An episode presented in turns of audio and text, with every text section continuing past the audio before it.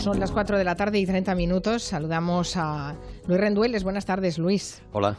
Con él vamos a hacer el territorio negro este martes y con una noticia, eh, la verdad es que nos sorprendió hace pocos días, que es la detención de Tania Varela, la novia fugitiva de Fariña.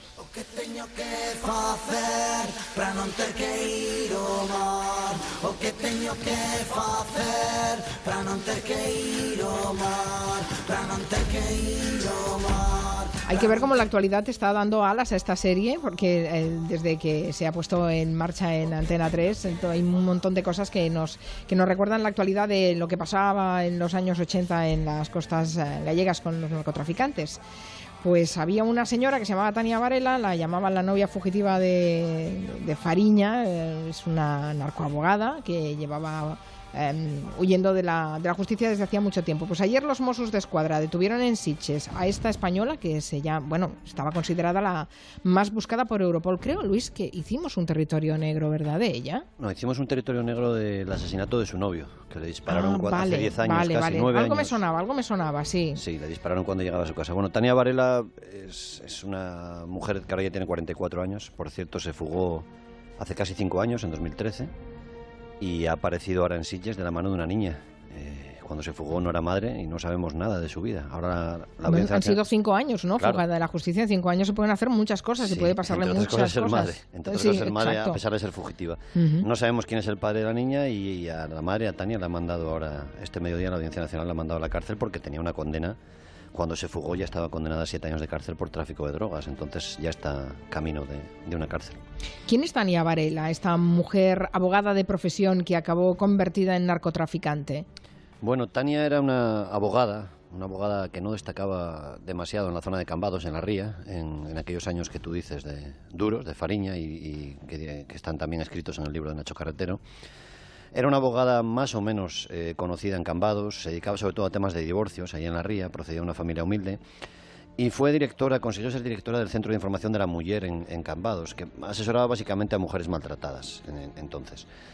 En el año dos mil seis, eh, Tania se hace conocida porque la policía detiene a David Pérez Lago, y aquí entramos en Fariña. David Pérez Lago es hijastro, a los que vean la serie y a los que conozcan un poco la historia del tráfico de drogas en España, David Pérez Lago es hijastro de Laureano Oubiña, uno de los protagonistas de Fariña, ¿no? Uh-huh. Oubiña había sido encarcelado por tráfico de hachís y David, que era su hijastro, de él era hijo de, de Esther Lago, de la, mujer, la segunda mujer de Oubiña. David hereda, decía, parte del asunto y se pasa a la cocaína hacia el año dos mil. Esther Lago, que falleció en un accidente de tráfico, ¿no? Eso es. Uh-huh. el, el camino de Tania, según lo que ella contaría luego a la policía, es que conoce a Pérez Lago en el año dos mil cinco... y dice que ella estaba en una cafetería que llama El Bocatazo, en Villa García de Arousa, en la Ría, en marzo de dos mil seis, y que le presentan ahí a un chico agradable que se llama David, que le dice que es empresario y que necesita ayuda para un tema de unas fincas, ¿no?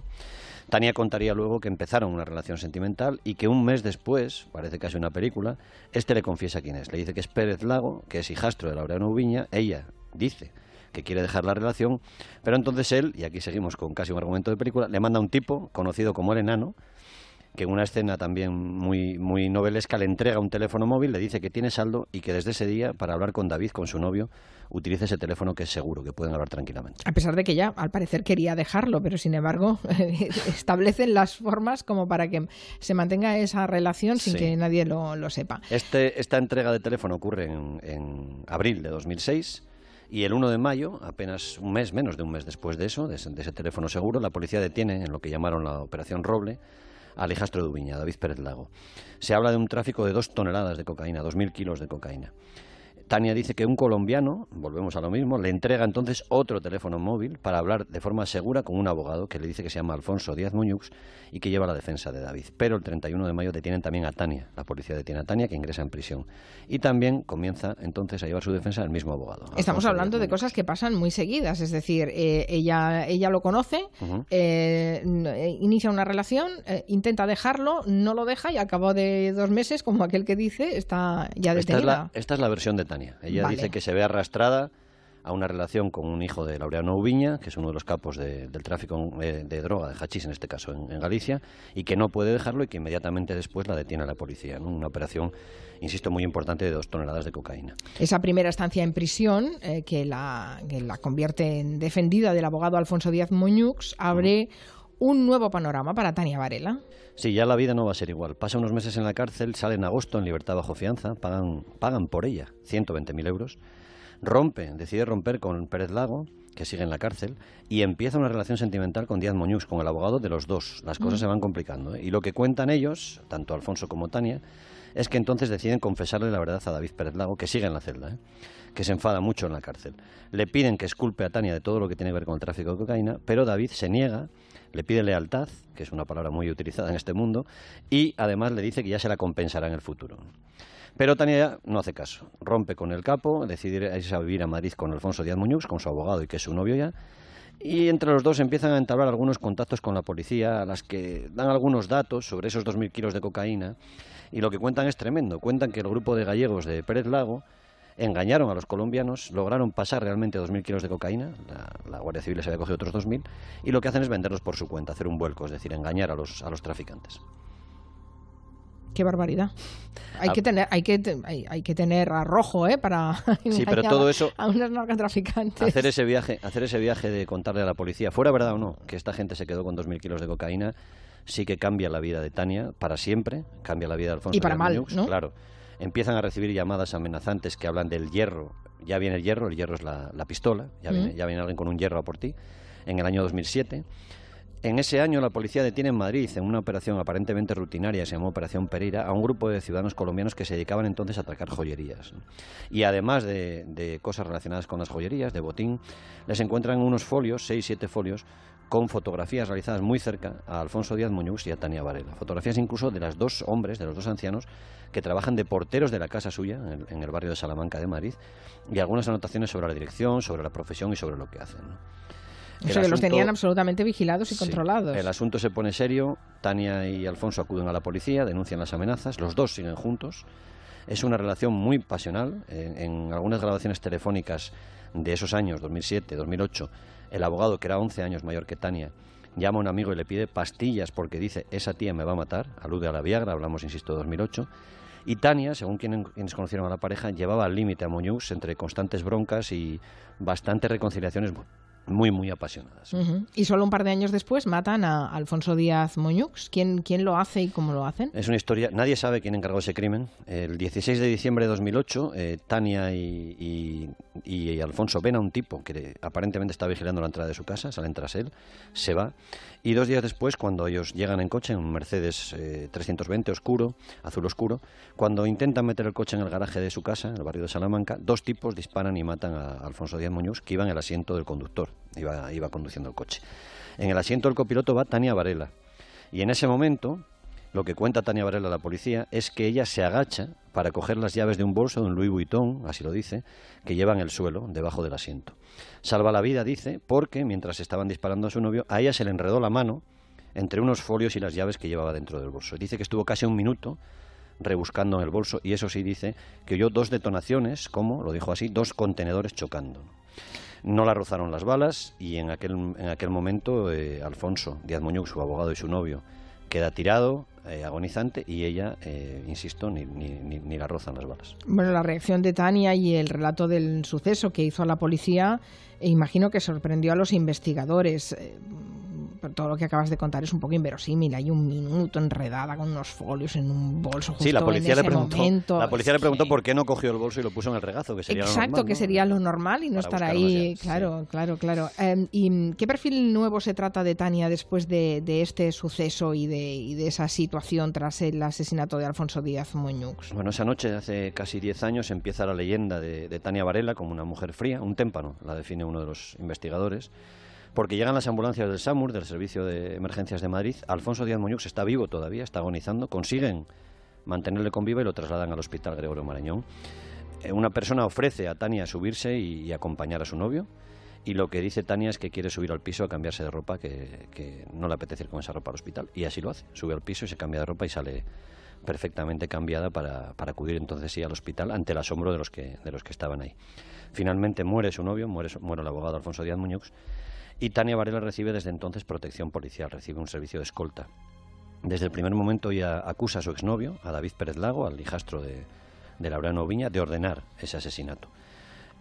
Pérez Lago fue interrogado en prisión y luego a la salida de prisión, pero nunca se demostró quién ordenó aquella historia. Fueron condenadas siete personas, hasta ocho, una de ellas se fugó, pero eran simplemente la tropa, eran, eran la, la infantería, los ejecutores del crimen, ¿no? Eran algunos ciudadanos colombianos y españoles, diríamos que eran los subcontratados para el asesinato, ¿no?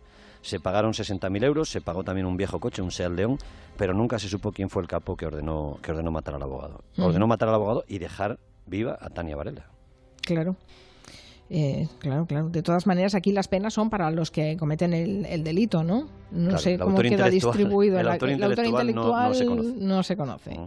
Y, y en el caso de que se conociera, con respecto al autor material de los hechos, hay un... Sí, sí, mucha... se podría condenar, claro que sí, se podría condenar. Sí, pero sí, sí, no se sería la misma pena, ¿no? No, si se demostrara se podría condenar perfectamente. Se ha hecho en España, yo recuerdo a otro capo, a Pablo Bioque, un abogado también de la Ría, que fue condenado por intentar ordenar matar al fiscal antidroga, Javier Zaragoza, ¿no? Sí, uh-huh. sí, que, sí que se puede condenar por autoría intelectual. Aunque uh-huh. en este caso no se sabe, no hay ni una sola... ¿A quién le corresponde? Ni un claro. solo hilo que conecte a los colombianos que dispararon a los españoles con nadie, uh-huh. ninguna persona. ¿Y en qué condición queda Tania Varela? ¿Hasta, hasta cuándo siguió protegida y colaborando con la justicia? Bueno, estuvo protegida hasta, casi hasta que se fue, pero vamos a decir que amagó varias veces con colaborar con la justicia, contó algunas cosas, pero al mismo tiempo eh, daba algunos detalles, vamos a decir, de calidad, como dicen los investigadores. Por ejemplo, después de una de las veces que fue detenida, acusó a algunos policías de robarle C Ds de su Audi, entonces tenía un Audi.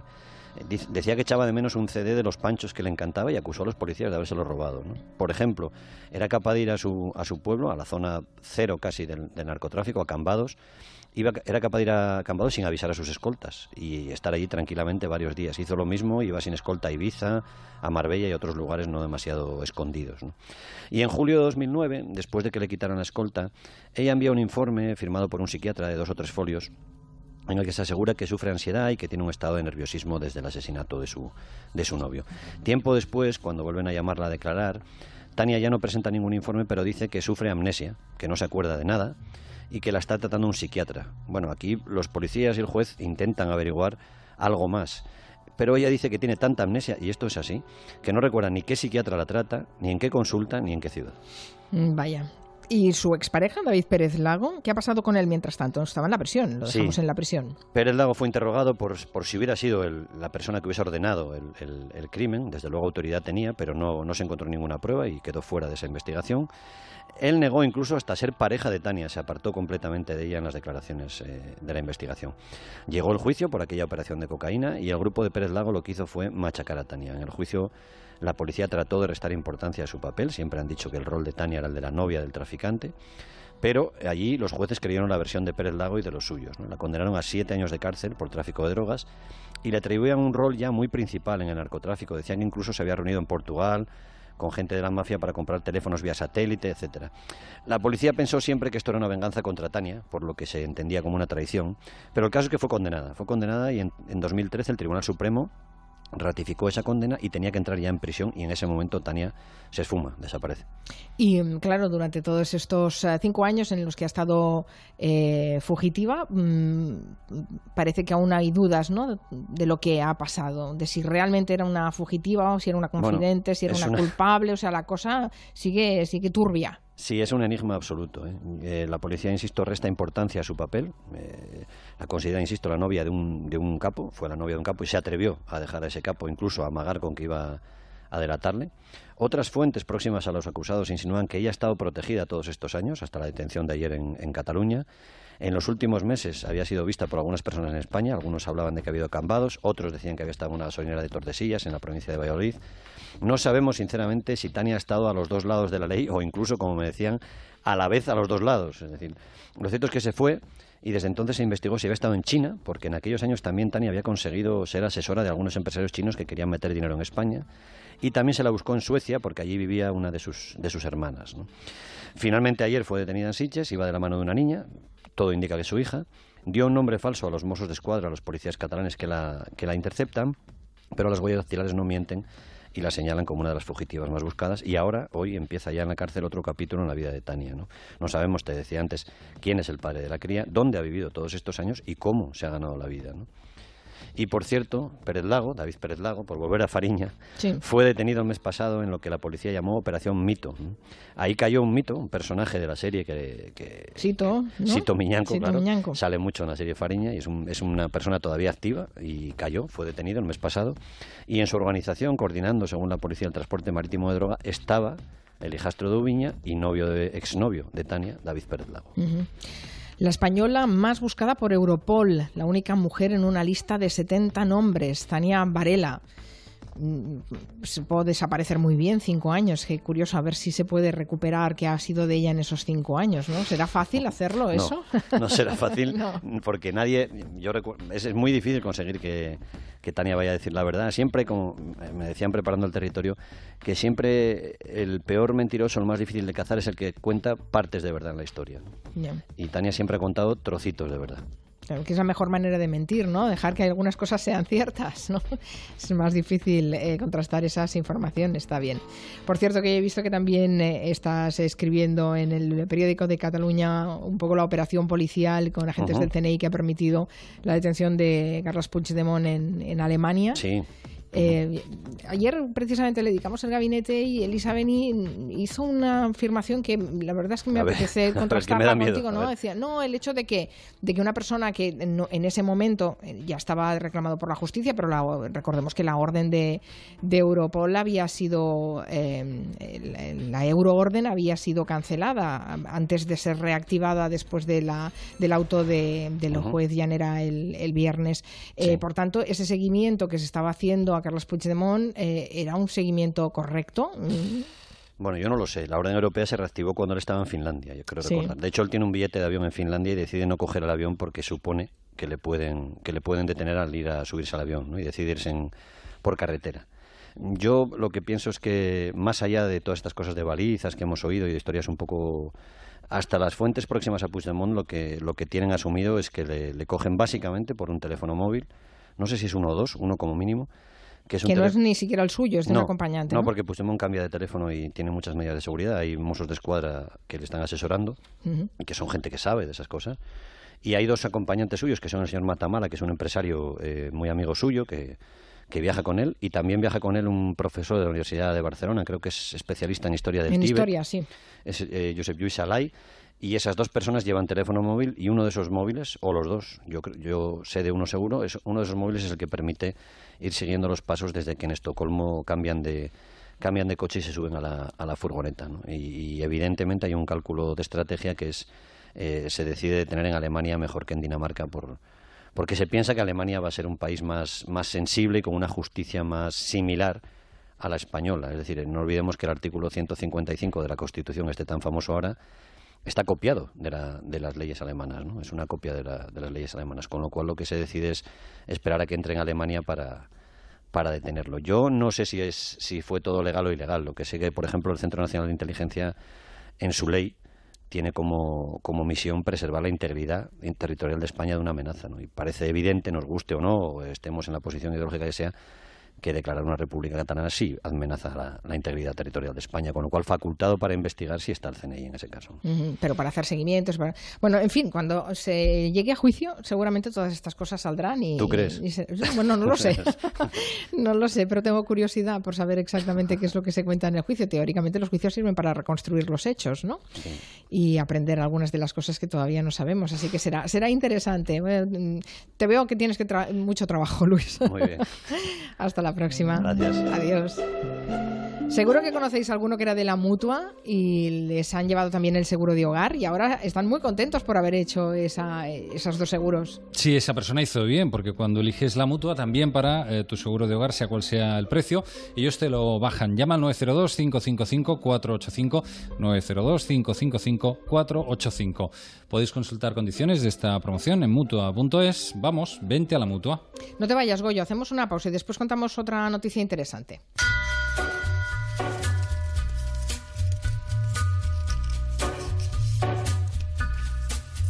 Hello, de tres a siete en Onda Cero con Carmen Juan. On a gathering storm comes a tall handsome man in a dusty black coat with a red right hand. El colegio es esencial para que